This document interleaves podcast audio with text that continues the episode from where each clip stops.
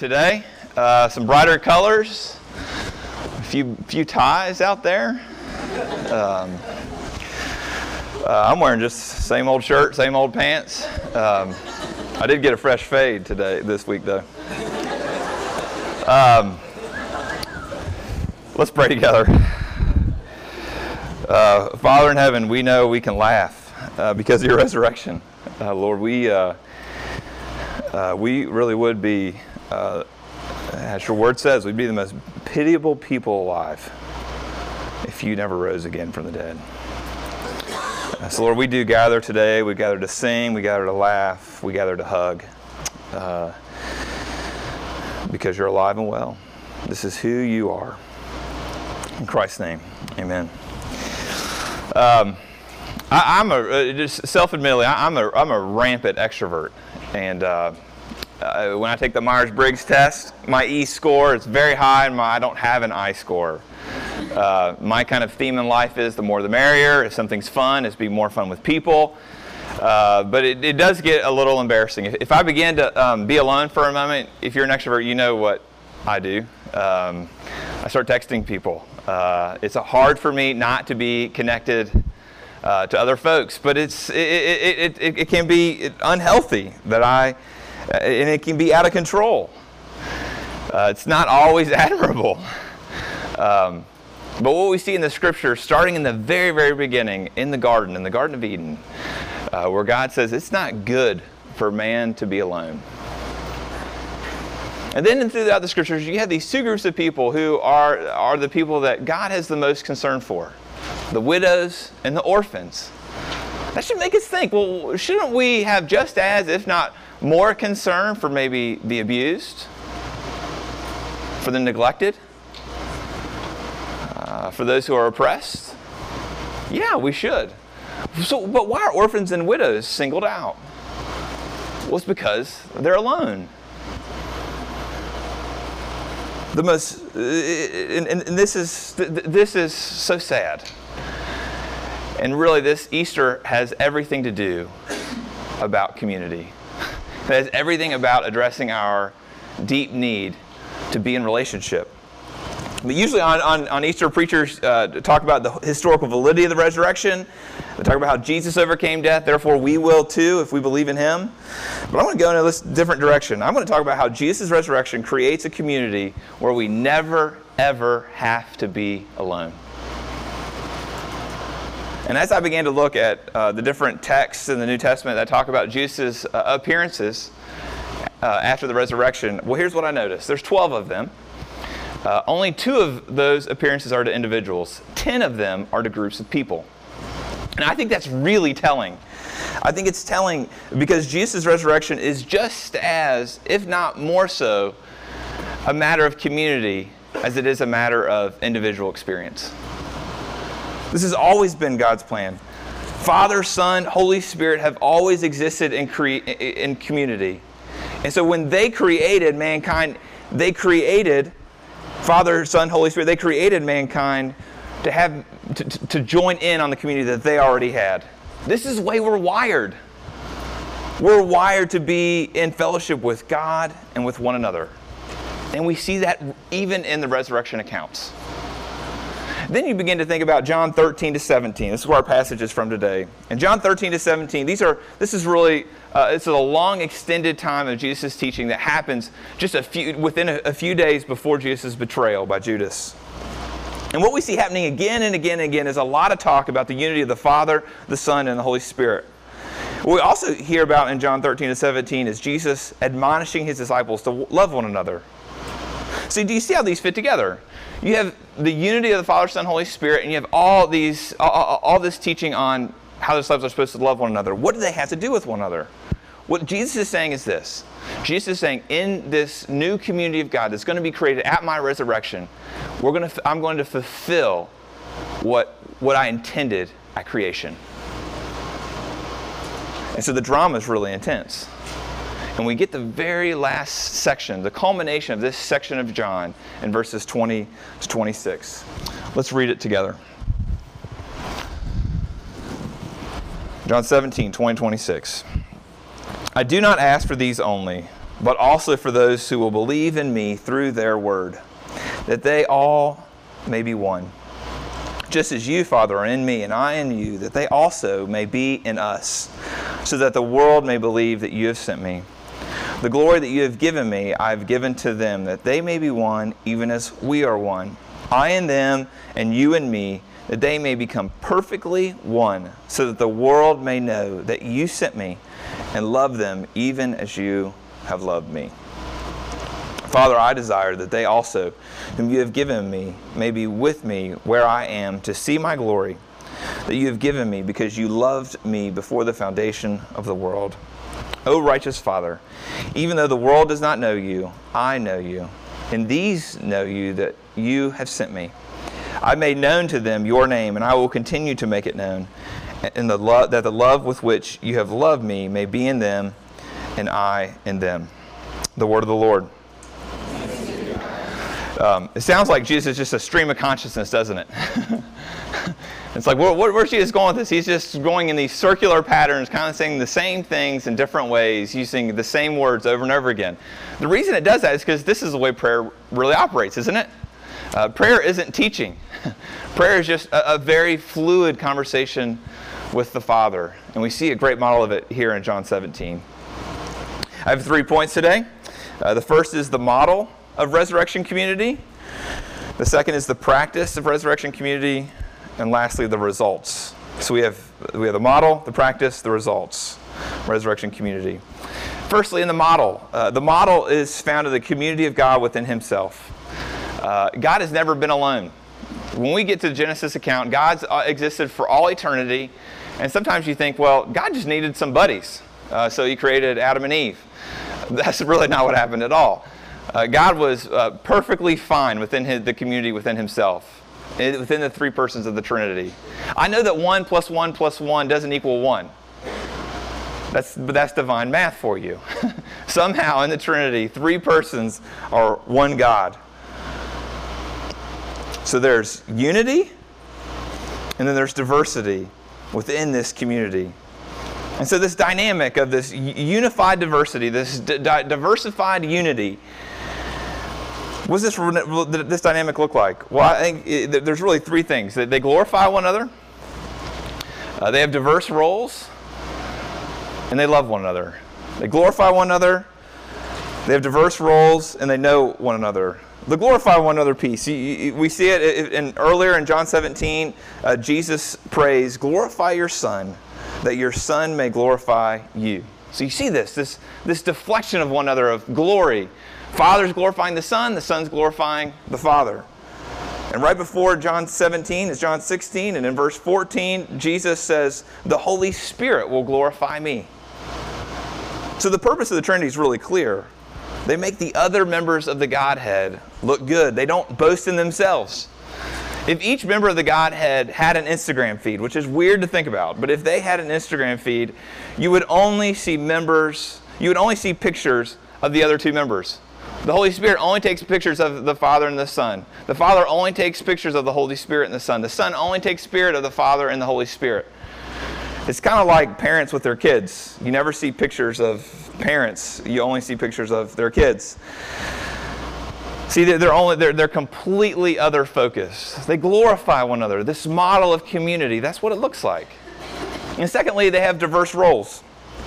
Um, the Father sins, and we see the Father sending in verse 21 that we just read. The Father's the one who's got a plan. Then we see the Son is the one who accomplishes the plan. The Son's the one who implements. The Son's the one who executes the Father's plan. We see it in verse 26. It says, The Son makes known the name of the Father. That's his job. That's what he's accomplishing. And then the Holy Spirit, the Holy Spirit applies. The Holy Spirit applies what's been accomplished in the lives of those who trust in, G- in Jesus. So they're perfectly united as one, but they're very, very different. The Father sins, the Son accomplishes, the Holy Spirit applies. Diversity within this model of community. And then lastly, they, they, they know one another. Uh, the Father, Son, and Holy Spirit, they're utterly vulnerable with each other. They have full knowledge of one another, full access to one another, and they, and they completely delight in one another. There's full knowledge.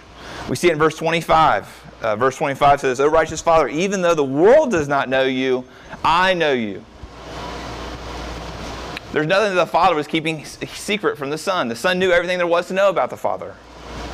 And then in John 5, uh, Jesus says, For the Father loves the Son and shows him all that he does. That's real access, isn't it? the Father's sharing all that he has with the Son.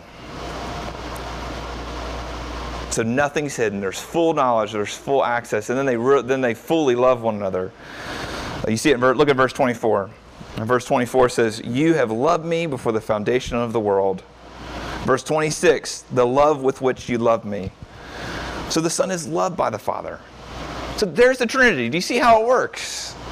There are no secrets between them. They totally share resources with one another and they utterly enjoy in one another's company. They really, really, really know one another. This is intimacy. And it's what we really want in our most inmost places. Why do we want it so bad? Why do we want this kind of intimacy? It's because we're created in God's image. We're created to be relational. But even though we want it so bad, it's really afraid, it's, it makes you really afraid, doesn't it?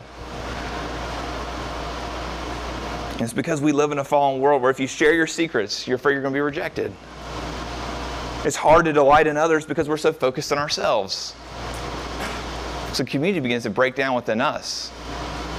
But that's not God's fault, it's ours. But we see it lived out perfectly in this model. This is the model one God, three persons Father, Son, Holy Spirit.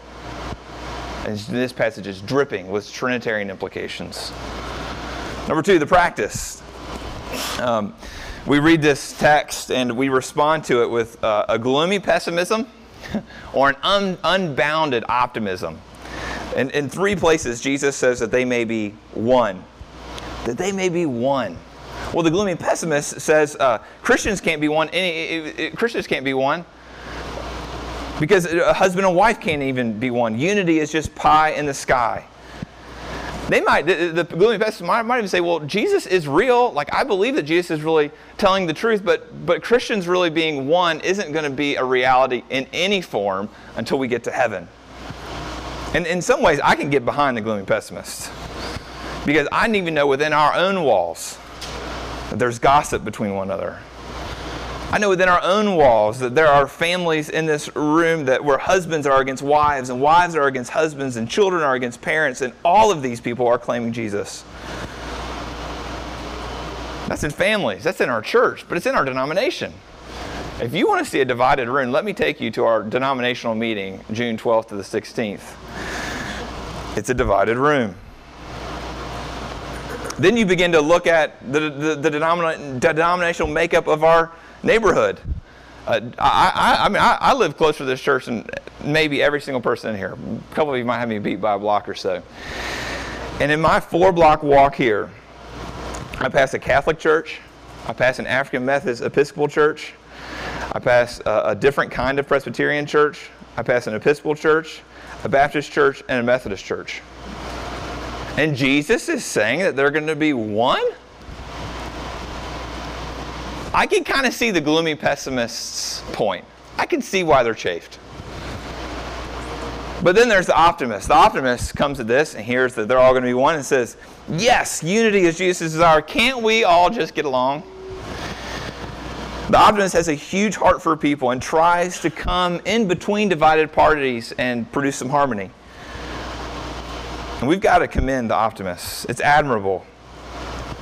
But what happens with optimists usually is that there's a really low bar for the unifying principle of Christian community. The community that the optimist involves is really just a vanilla form of humanitarianism with Jesus slapped on the side. But the community of the resurrection, it demands that Jesus gets to set the limits on who's in and who's out. And all who are in have hitched their wagon to Jesus as the resurrected King of all things. So, what are you? Do you hear these, these, these, these prayers of Jesus that we may be one, and do you come at it pessimistically? Or do you come at it optimistically? And where are we going to go for the cure? Well, for the cure, we're going to look back at the model. We've got to embrace the ways of community that are modeled within the Trinity. And we have to be empowered by this resurrected Jesus to live this out. We're going to have to repent and turn from our sectarian ways. We're going to have to repent and turn from huddling around some bland, undefined, undefined view of love with Jesus cut out. So let's look back. Let's begin to see what, what, would, what would the model practiced within a resurrected community, what would that look like? Well, let's look at glorifying one another. Glorifying one another. This is what Father, Son, and Holy Spirit do, but what does this look like among us? Well, I'll tell you what it doesn't look like. It doesn't look like uh, when we're focused on ourselves. Because when we're focused on ourselves and our agendas and our needs, community breaks down. But community flourishes when we keep others' needs as central. So we need to quit praising ourselves. We need to keep our mouth shut so that we can listen and we can watch and we can ask questions. When we do, we'll begin to see each other differently. We'll begin to identify the praiseworthy characteristics within each other and call forth the best of each other in our homes and our church. Practicing this is going to mean that we glorify one another. Secondly, uh, we've got to embrace our diverse roles. Uh, the, the two main images, the two main metaphors in the New Testament for the church are a body and a building. Uh, in 1 Corinthians 12, it talks about the church as, as a body, that there's an eye, there's a knee, there's an elbow, there's fingers, there's fingernails, there's hair, there's, there's eyes. I mean, there's, there's so many different body parts that we have, and I'm not any, in any way in the medical field, and I can understand it.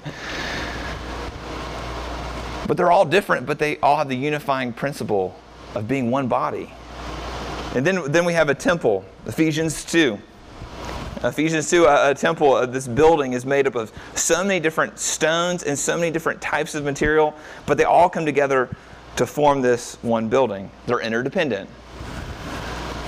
Um, I heard a story uh, recently from a pastor, and a pastor uh, said that when they got to this church, uh, he had uh, three different people come into his office and say, Here's the issue at our church. Let me tell you, new pastor, the, the thing you need to fix. The first person comes in and says, Pastor, adjoining our uh, property is a trailer park. And we've done a really poor job of building relationships and reaching out to those people. This is, th- this is what you need to lead. This is a charge you need to get behind. And he said, Hey, thanks for coming in. I'm re- really listening to what you have to say. Thanks so much. Second person comes in a couple days later and says, Hey, there's going to be people who are going to come in your office and say the trailer park is the issue we need to address here. But what we really need to address is that we don't care for each other very well within, within our church. We've got to care for one another better than we have been. He's like, man, thank you so much for letting me know what you think the issues are. The third person comes in and says, hey, some people are going to talk about the trailer park. Some people are going to talk about caring for one another. But what we really need to do is we need to do a lot better job at communication we got to do a lot better job at, at putting some financial processes in, in, in, place here so that we run more smoothly as an organization. He said, Hey, thank you so much uh, for coming and sharing your concerns. And then he asked the question He said, Who's right? I thought, wow, I don't know. I think I'm kind of the trailer park guy. I'm thinking I'm the first kind of guy. And he, he blew me away and he said, all of them. They're all looking at the same church in the same community and they see different things because they have different gifts. But what we usually do is we usually settle for a form of gift envy or gift righteousness. In gift envy, we shame our gift because of other people's gifts that we wish we had. In gift righteousness, we see our gift as supreme, and we wish everybody else would get on board and tell us how great our gift is. And what's the result of gift envy and gift righteousness? Division. They can't embrace diversity, can't embrace the, embrace the diversity of gifts. But what happens when each of us treasures the uniqueness of the other and find ways to put all these gifts to use, use within our church? Unity happens. This is what happens within the community of the Trinity, and this is when we would see resurrection happen right in front of our eyes. Diversity within one another. Lastly, the practicing it, loving one another. Um, if we practice this kind of community, the resurrection is going to take hold of us. Uh, Jesus' prayers that he prays here to the Father begin to come true. Verses 21, 22, 23, he prays that we would be one, we, we would be unified. Verse 22, he says that we would reflect the glory that Jesus has given us. Verse 26, that Jesus' love would be in us. These are the requests that Jesus makes of the Father. This is Jesus' prayer. Do you think Jesus' prayers are going to go unheard? Do you think the Father is not going to grant Jesus' requests? Well, friend, Jesus did and is continuing to pray us into relationship with one another. And our relationships are forming as we disclose ourselves, that there's no secrets. There's nothing to hide as we share our hurts and our struggles and confess our sins to one another. And his prayers being answered when we share our time, our talent, and our pleasure, treasure with one another as needs arise. His prayer is being answered when we delight in one another, when we see victories happen through the power of the Holy Spirit. Friends, this resurrection community is going to happen among us because the Holy Spirit is at work in our midst. But we're not the only ones who benefit from this community. Look at verses 21 and 20c. We see the results of the community. Verse 21 that they also may be one, just as you, Father, are in me and I in you, that they may also be in us. Look at this clause right here. So that the world may believe that you have sent me. So, why is this unity happening? Why are they going to be in such good relationship with one another? So that the world would believe. Look at verse 23. I and them, and you and me, that they may be perfectly one, so that the world may know that you sent me.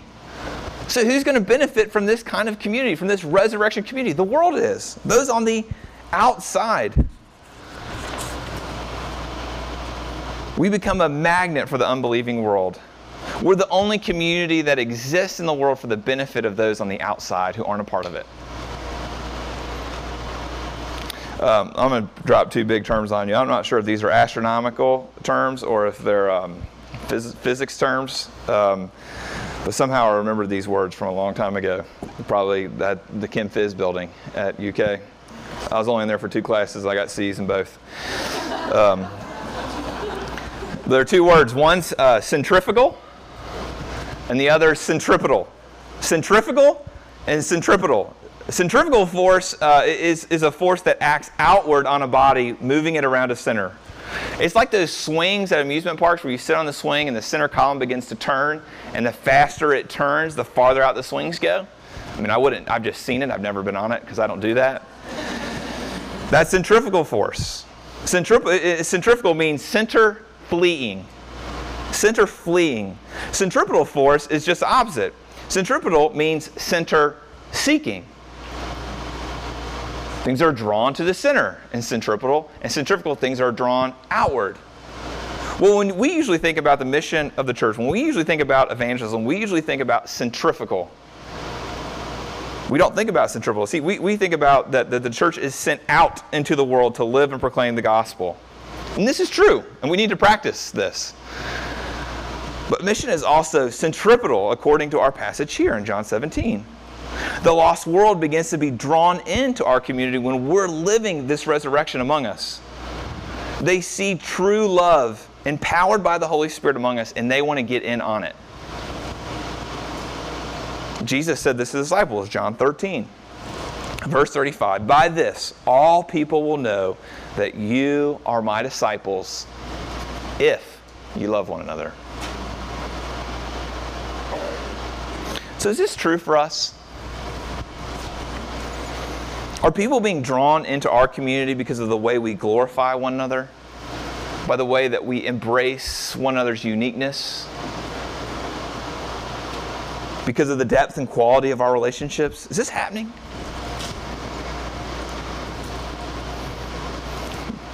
Friend, there's a lot at stake at Easter.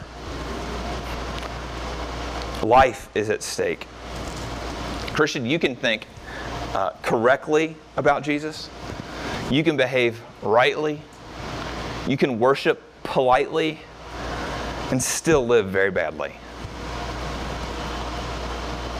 You can live an anemic, individualistic, bored, trivial life, or you can let Jesus' prayers for a resurrected community explode in your life. It's very critical for us that we get in the resurrection and we make it our own. It's critical that we realize that the resurrection didn't just happen, and it did. It's a historical reality that I'd love to talk to you about. But the resurrection continues to happen among us. And too often we make the resurrection just a matter of apologetics. But the call today is to receive the Holy Spirit by whom Jesus was raised and by whom Jesus was sent so that you and I can continue to participate in the resurrection community of Jesus Christ. Let's pray together. Lord Jesus, this is a hard word for us. We're a lot better at focusing on ourselves. And when we do, we're staying in the grave. But Lord, we want to experience this resurrection. We want to draw from its power. So, Lord, overwhelm us with this power and help us to love one another. In Christ's name, amen.